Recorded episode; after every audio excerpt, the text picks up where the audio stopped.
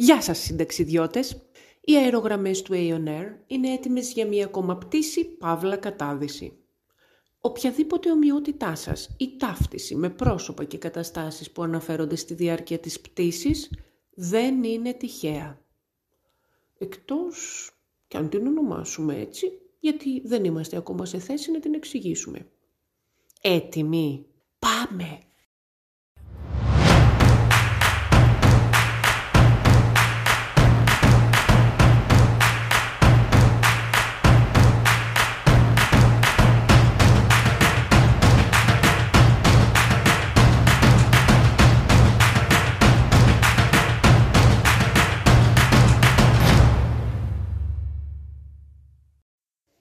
Γεια σας συνταξιδιώτες. Έχετε επιβιβαστεί στο νοητό αεροπλάνο του Aeon Air και είστε σε μια πτήση που ετοιμάζεται να ξεκινήσει. Διευκρινίζω για την περίπτωση που έχετε κάνει κάποιο λάθος. Πω πω, τρομακτική λέξη το λάθος για όλους. Σε αυτό λοιπόν θα επικεντρωθούμε σήμερα. Στο λάθος, στην αποτυχία, σε αυτές τις λέξεις που αυτό που υποδηλώνουν αυτό το οποίο χαρακτηρίζουν μπορεί να μας κάνει να τρέμουμε. Μπορεί να μας δημιουργήσει σύγχυση. Μπορεί να μας ακινητοποιήσει κρύος υδρότας να λούζει το μέτωπό μας. Πριν ακόμα το κάνουμε κιόλας. Γιατί, γιατί από την παιδική μας ηλικία, συνταξιδιώτη μου, βομβαρδιζόμαστε πανταχώθεν με τη θέση ότι το λάθος είναι κάτι που κακώς πράξαμε. Κάτι που δεν θα έπρεπε να είχαμε κάνει. Κάτι σαν μίασμα. Στα σχολικά τετράδια το αποτυπώνουν τα κόκκινα σημάδια του στυλό της δασκάλας. Στο πρόσωπο των γονέων το εκφράζουν τα γουρλωμένα μάτια ή το σούφρωμα των χιλιών, πιθανότατα και οι φωνές. Στις παρέες το τονίζουν τα γέλια φίλων ή ενδεχομένως τα ηρωνικά σχόλια άλλων παιδιών. Στις επόμενες φάσεις ως την ενηλικίωση αλλά και μετά την πολυπόθετη ένταξή μας στην κατηγορία 18 και άνω, η στάση της πλειοψηφίας απέναντι στην έννοια του λάθους, είτε διατυπώνεται ως τέτοιο είτε με λέξεις όπως αποτυχία, είναι περίπου ίδια. Έχει καλλιεργηθεί από πριν λοιπόν ήδη μέσα μας η νοοτροπία ότι το λάθος ισούται με καταστροφή και έχει φυτευτεί ήδη μία ενοχική αντιμετώπιση του. Τα λάθη δε, τα άτιμα έχουν την ιδιότητα να εμφανίζονται παντού στην απόδοσή μας στο σχολείο, στις σπουδές, στη δουλειά μας, στην καθημερινή ζωή, στις σχέσεις μας. Κανείς δεν μπορεί να εξασφαλίσει τη μη διάπραξή τους. Πώς να το κάνεις; Για να μην κάνεις ποτέ λάθος πρέπει να μην υπάρχει καθόλου δράση. Υπάρχουν λοιπόν όπου δρούν άνθρωποι όλων των ηλικιών. Έχουμε διερωτηθεί ποτέ το γιατί. Ο Όσκαρ Βάιλντ έλεγε ότι εμπειρία είναι το όνομα που οι άνθρωποι δίνουν στα λάθη τους. Η εμπειρία λοιπόν αν αξιοποιηθεί σωστά βοηθά στο να αποφύγουμε τα ίδια λάθη. Θα κάνουμε άλλα βέβαια, καινούρια. Γιατί κάθε ατόπιμα έχει ένα σκοπό να επιτελέσει. Γίνεται για να μάθουμε κάτι. Για τον εαυτό μας. Για τη ζωή. Αν δεν επιτευχθεί αυτός ο σκοπός θα οδηγούμαστε συνέχεια σε παραπλήσιες καταστάσεις ώστε να γίνει το ίδιο λάθος και να υποφεληθούμε από το δίδαγμά του. Όταν είμαστε έτοιμοι να το συνειδητοποιήσουμε το δίδαγμά του. Το νέο σφάλμα προσφέρει ένα νέο μάθημα η χρησιμότητα κάθε παραπτώματος και το αν θα μετασχηματιστεί σε γνώση και θα συνειδητοποιήσουμε το ρόλο του εξαρτάται από το πώς διαχειριζόμαστε τα λάθη αυτά και πώς βλέπουμε την έννοια του λάθους γενικά. Η λέξη λάθος συγγενεύει με το ρήμα λανθάνω, δηλαδή διαφεύγω της προσοχής, παραμένω κρυμμένος και δεν γίνομαι αντιληπτός. Ένα λάθος λοιπόν είναι μια παράληψη, κάτι που δεν είδαμε, κάτι που ξέφυγε από την προσοχή μας και έμεινε στην αφάνεια, στη λύθη που ξεχάστηκε. Τη στιγμή που το παρατηρούμε και διαπιστώνουμε ότι συνέβη, πάβει να είναι λάθος. Πάβει να είναι κρυμμένο. Έρχεται πια στο φως και μετατρέπεται σε αντικείμενο παρατήρησης. Και μετά πώς μπορούμε να κάνουμε ένα λάθος να αφήσει χρήσιμη κληρονομιά; Θα προτείνω 7 βήματα αγαπητές συνταξιδιώτη αποτυπώνουν τη δική μου οπτική και τον τρόπο διαχείρισης των λαθών μέχρι στιγμής με βάση αυτό που είμαι τώρα. Αύριο μεθαύριο δεν ξέρω, γιατί έχω δικαίωμα και να αλλάξω, όπως όλοι. Με τα δεδομένα λοιπόν που έχω μέχρι τώρα, προτείνω 7 βήματα. Εσύ θα τα δεις συνταξιδιώτη μου, θα τα περιεργαστείς από διάφορες πλευρές και μετά θα καταλήξεις αν σου κάνουν. Βήμα πρώτο. Επαναδιατυπώνουμε τη διαπίστωσή μας και λέμε ότι εφόσον το εντοπίσαμε πάβει να λέγεται λάθος. Επαναπροσδιορίζουμε και το αντιμετωπίζουμε πια ως αντικείμενο παρατήρησης. Λέει, «Ε, έκανες εκείνο λάθος. Όχι, δεν έκανα λάθος.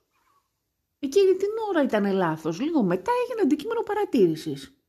Βήμα δεύτερο. Παίρνουμε απόφαση ότι αυτό που έγινε δεν ξεγίνεται και ότι ήταν το καλύτερο που μπορούσαμε να κάνουμε τη δεδομένη στιγμή με βάση αυτό που ήμασταν εκείνη την εποχή, την ώρα, τη στιγμή. Βήμα τρίτο. Το αποδεχόμαστε ως δικό μας και δεν το χαρίζουμε σε κανέναν. Αναλαμβάνουμε την ευθύνη και δεν αποπροσανατολιζόμαστε κατηγορώντας άλλους την άδικη, την κοινωνία, τους γονείς μας, το περιβάλλον, τις αόρατες δυνάμεις που τάχα μας σώθησαν σαν να ήμασταν άβουλα πλάσματα. Ευθύνομαι βέβαια δεν σημαίνει φταίω.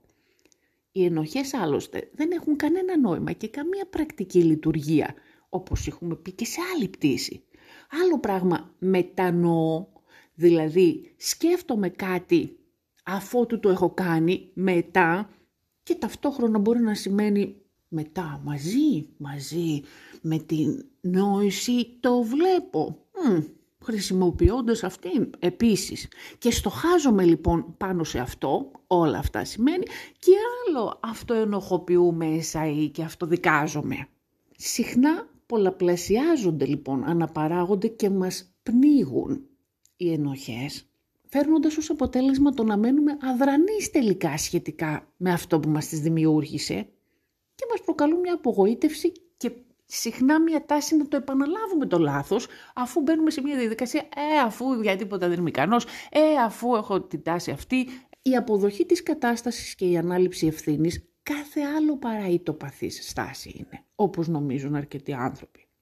Αντιθέτως, γεννά δύναμη, γιατί πρώτα απ' όλα μας κάνει ξεκάθαρο ότι όλα είναι στο χέρι μας.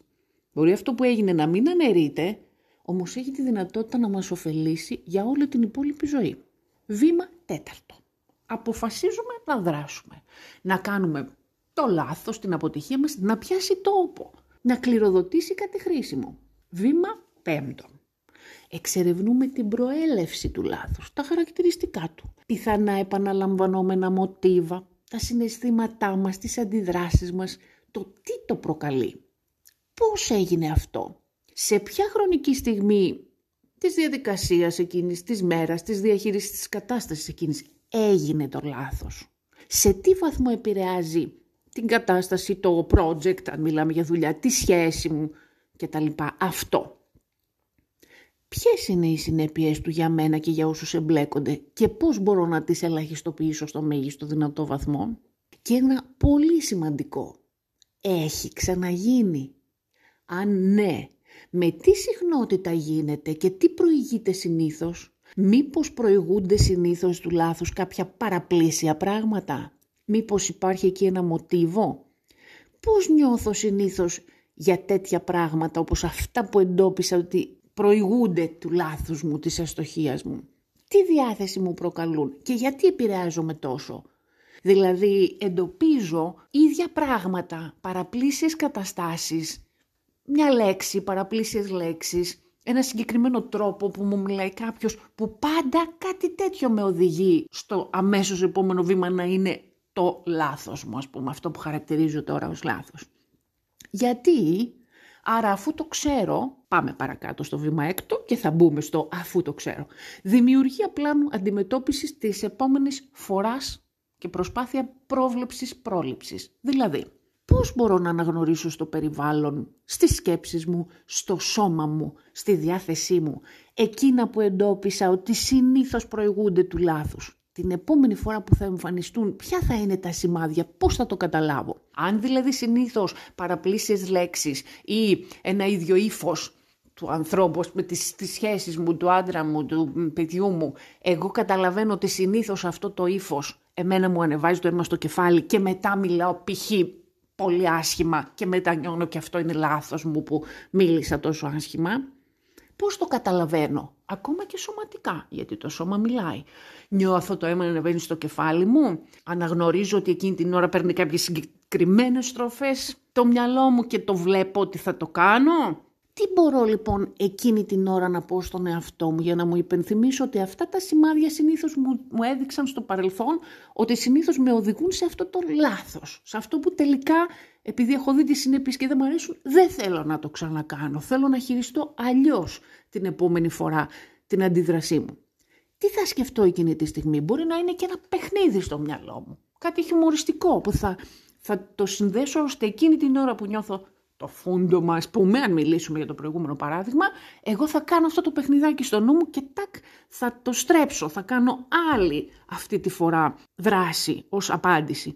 Τι μπορεί να με εμποδίσει ή να με κάνει αυτό το συστηματάκι που φτιάχνω τώρα για τη διαχείριση να το αγνοήσω; Ποια στοιχεία της προσωπικότητάς μου, ποιες δεξιότητες που έχω θα χρησιμοποιήσω εκείνη την ώρα για να το υπερβώ αυτό το εμπόδιο; Με ποιο τρόπο μπορώ αν καταφέρω να το υπερβώ, αν δεν υποκύψω στο εμπόδιο που θα μου βάλει ο εαυτός μου και εφαρμόσω τελικά το σύστημα διαχείρισης που φτιάχνω τώρα, με ποιο τρόπο μπορώ να με επιβραβεύσω; Και βήμα έβδομο, διατυπώνουμε ξεκάθαρα το μάθημα που πήραμε από το λάθος εκείνο και εκφράζουμε ευγνωμοσύνη για αυτό που αποκομίσαμε. Ευλογία το λάθος, συνταξιδιώτη μου. Πού θα ήμασταν χωρίς λάθη; Επειδή τα πάντα όπως και εμείς οι ίδιοι ενέχουν δίπολο και συνυπάρχει σε αυτά τόσο η έννοια του καλού όσο και η έννοια του κακού αφού τα αντίθετα είναι ένα αδιέρετο ζευγάρι. Αυτό που κυριαρχεί και χρωματίζει τελικά αναλόγως κάθε τι είναι ο τρόπος που θα επιλέξουμε να το χρησιμοποιήσουμε, να το διαχειριστούμε και να το χρησιμοποιήσουμε δηλαδή να το κάνουμε χρήσιμο αν είναι η ώρα μας και κάνουμε την απαραίτητη δουλειά παίρνοντας ευθύνη πράγματι να φέρουμε στην πράξη κάτι χρήσιμο. Η τεχνολογία, για παράδειγμα, έχει τη δυνατότητα να ωφελήσει, παραδείγματος χάρη τεχνητό μέλος σε κάποιον μετά από ατύχημα έχει μόνο ένα πόδι, αλλά και να καταστρέψει. Παραδείγματος χάρη έλεγχος μυαλού και πλήση εγκεφάλου πλήθους. Το αν θα πάρει το ρόλο του ευεργέτη ή του λιμεώνα εξαρτάται από τον τρόπο αξιοποίησης της και από το κίνητρό μας. Το μαχαίρι. Το μαχαίρι μπορεί να κόψει υπέροχα ένα μαρούλι, αλλά μπορεί να κόψει και το γείτονα και να, στερήσει, να του στερήσει τη ζωή. Ο τρόπος που επιλέγουμε να το χρησιμοποιήσουμε είναι που κάνει τη διαφορά. Και το κινητρό μας φυσικά. Ομοίως λοιπόν με το λάθος ή την αποτυχία, η επιλογή μας για το τι θα κάνουμε με αυτό, αν και πώς θα το αξιοποιήσουμε, είναι αυτό που καθορίζει το πώς θα λέγεται μετά. Καταστροφή, πράξη ανύπαρκτης κληρονομιάς ή μηχανισμός εξέλιξης.